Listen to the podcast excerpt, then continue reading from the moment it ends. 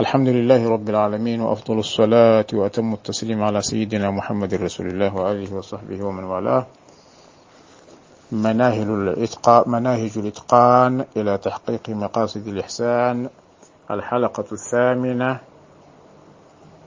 العنوان مقاصد الإحسان تقديم مذاكرة محمد كرم اسم معروف قال الشيخ حفظه الله مقاصد الإحسان إن حقيقة إن حقيقة الإحسان كما قال الجلال المحلي هي مراقبة الله تعالى في جميع العبادات الشاملة للإيمان والإسلام. حتى تقع عبادات العبد كلها في حال الكمال من الإخلاص وغيره. قال عليه الصلاة والسلام الإحسان أن تعبد الله كأنك تراه.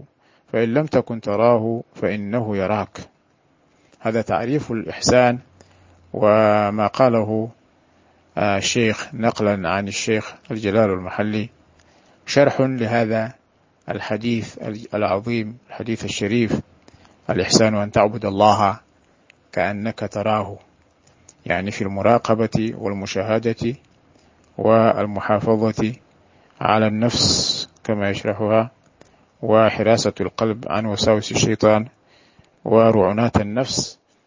كل ذلك يكون حاضرا بين يدي الله عز وجل. يعبد الله كأنه يراه. ليس في الصلاة فحسب ولكن في كل عباداته في كل العبادات التي يتقرب بها إلى الله عز وجل يكون حاضرا كأنه بين يدي الله عز وجل لأنه يراه. فإن لم تكن تراه أنت فإنه يراك. الله عز وجل هو يرانا ومحيط بنا ولكن لا تدركه الأبصار وهو يدرك الأبصار.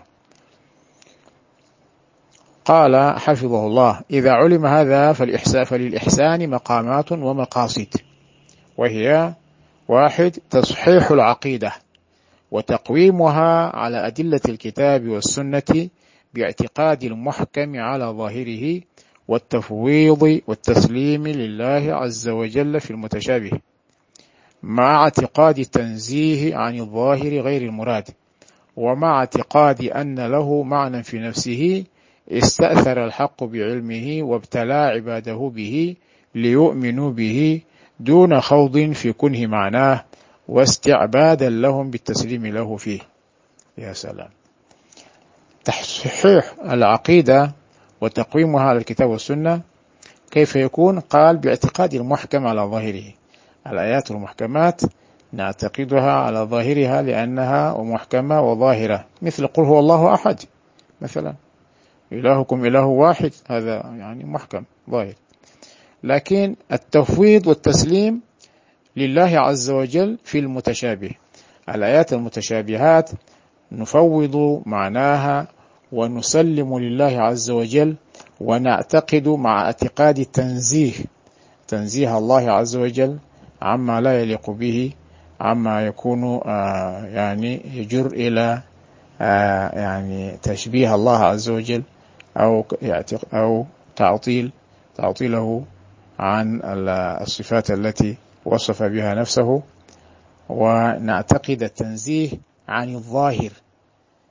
غير المراد. مع اعتقاد أن له معنى في نفسه. هذه ال هذه الآيات المتشابهات آه وكذلك الأحاديث المتشابهات آه لها معنى. استأثر الحق عز وجل بعلمه بمعنى انفرد الله تبارك وتعالى بعلمه وابتلى عباده ابتلانا بهذه الآيات المتشابهات لنؤمن به لنصدق بالله عز وجل حتى ولو لم ندرك كنهها. من هذه الآيات المتشابهات. لنؤمن به دون خوض في في كنه معناه. لماذا؟ لأن الله تبارك وتعالى استأثر به. واستعبادا كذلك استعبدنا أي طلب العبادة منا بماذا؟ بالتسليم. بالتسليم له تبارك وتعالى فيه في هذه في الصفات المتشابهات. هذا يعني أمر بالنسبة للعبد وهو ربما كان سببا في ترقيته والتقرب إلى الله عز وجل لأنه يشعر بالعجز أمام هذه الآيات المتشابهات وهذه الأحاديث المتشابهات. فوضوا معناها إلى الله عز وجل لأن العلم كله لأن العلم كله لله عز وجل. وهو محيط بكنه هذه الحقائق. إذا للعبد حظه من هذه الآيات المتشابهات هو التسليم لله عز وجل والعجز أمام هذه المتشابهات. ويعتقد تنزيه الله عز وجل ويفوت ويسلم لله تبارك وتعالى ويفوت إليه تبارك وتعالى معناها ويقر بأنها من الله عز وجل ويقرأها ويمررها على ظاهرها.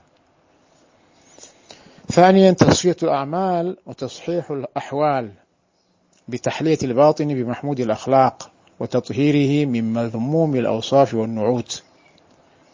فالأول اللي هو آه، تحلية الباطن بمحمود الأخلاق.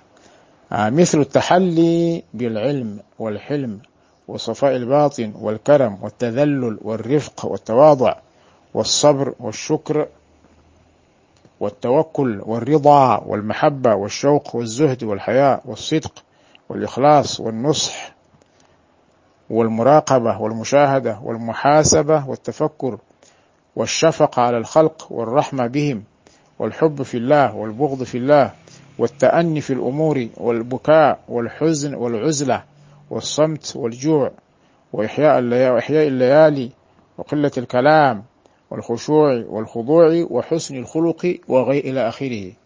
إلى غيرها من الأوصاف المحمودة والأخلاق الكريمة يتصف بها يزين بها باطنه يتحلى بها. أما الثاني فهو التخلي من جميع المذام كالجهل. هذا مذموم. والبغض آه، والغضب والحسد والحقد والبغضاء والغل والغش والخداع والتكبر والعجب والغرور والرياء وحب الجاه والرياسة حب الجاه والرياسة وكثرة الكلام والمزاح وكثرة الضحك وتتبع العورات وطول الأمل والحرص وسوء الخلق كل هذه من المذام من الأخلاق المذمومة لابد أن يتخلى عنها.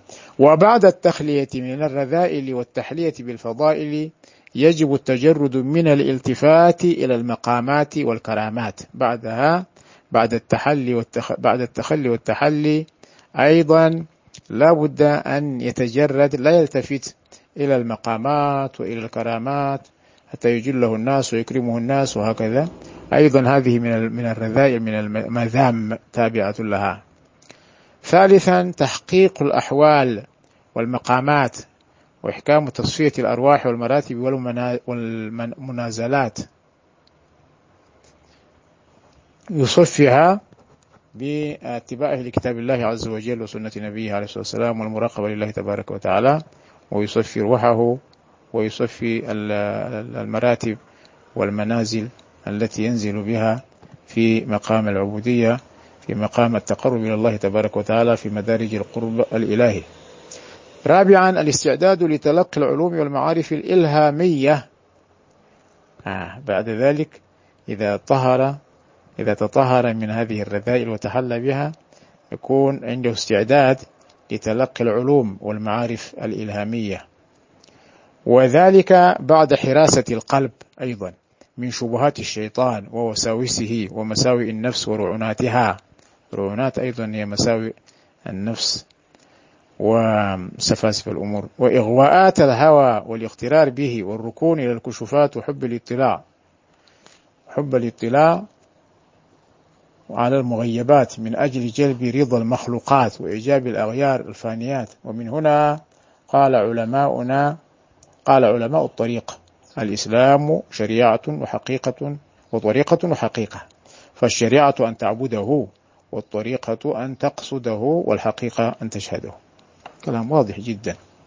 الإسلام وشريعة اللي هي أعمال الجوارح من الصلاة والصيام والزكاة والحج أعمال الظاهر الذي يرى بالعين هذا.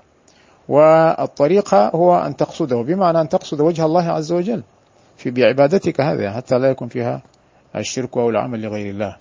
والحقيقة بعد ذلك هذه النتيجة يكون تشهد الله عز وجل وتشهد منته عليك بأن أنعم عليك بالإسلام وأنعم عليك بالإيمان وأنعم عليك بسائر النعم تشهد منة الله عليك. وذلك أن الشريعة بها تصلح الظواهر بعمارتها بالفرائض ونوافل الخيرات والطريقة بها تصلح الضمائر بضبع بضبط العزائم والنيات. يكون عندك نية وعزيمة على فعل الخيرات ونية صحيحة وصالحة. والحقيقة بها تصلح السرائر لتترقى وتسمو إلى الفناء في الأسماء والعاليات في الأسماء العاليات تسمو إلى الفناء في الأسماء العاليات واستقبال النفحات والفتوحات ومواجهة تجليات الشؤون الإلهامية أو الإلهية. تجليات الشؤون الإلهية. اللهم حققنا بها يا رب. فالظواهر هي الجوارح وإصلاحها بثلاثة أمور بالتوبة والتقوى والاستقامة. يتوب إلى الله ويرجع إلى الله إذا كان آه، في المعاصي وكذلك بعده يتقي الله عز وجل يمتثل المأمورات يجتنب النواهي يعني ويستقيم الاستقامة أخيرا يستقيم على هذه الحال من التقوى والتوبة. والضمائر هي القلوب وإصلاحها بثلاثة أمور بالإخلاص لله عز وجل في الأعمال والأقوال والصدق في القول وفي الاعتقاد أيضا يكون صادق حتى لا يكون منافقا أو يكون كاذبا يقول ما لا يفعل. والطمأنينة يطمئن على هذه الأحوال الجميلة من الإخلاص والصدق يكون مطمئن. هذه هي عمل القلوب أعمال القلوب. والسرائر هي الأرواح وإصلاحها بثلاثة أمور بالمراقبة مراقبة الله عز وجل والمشاهدة والمعرفة. هذه هي آه، آه، عبر عنها العلماء علماء الطريق بالإسلام لأن الإسلام شريعة وطريقة وحقيقة. يا سلام. نتوقف هنا إن شاء الله على أمل اللقاء إن شاء مرة أخرى إن شاء الله تبارك وتعالى.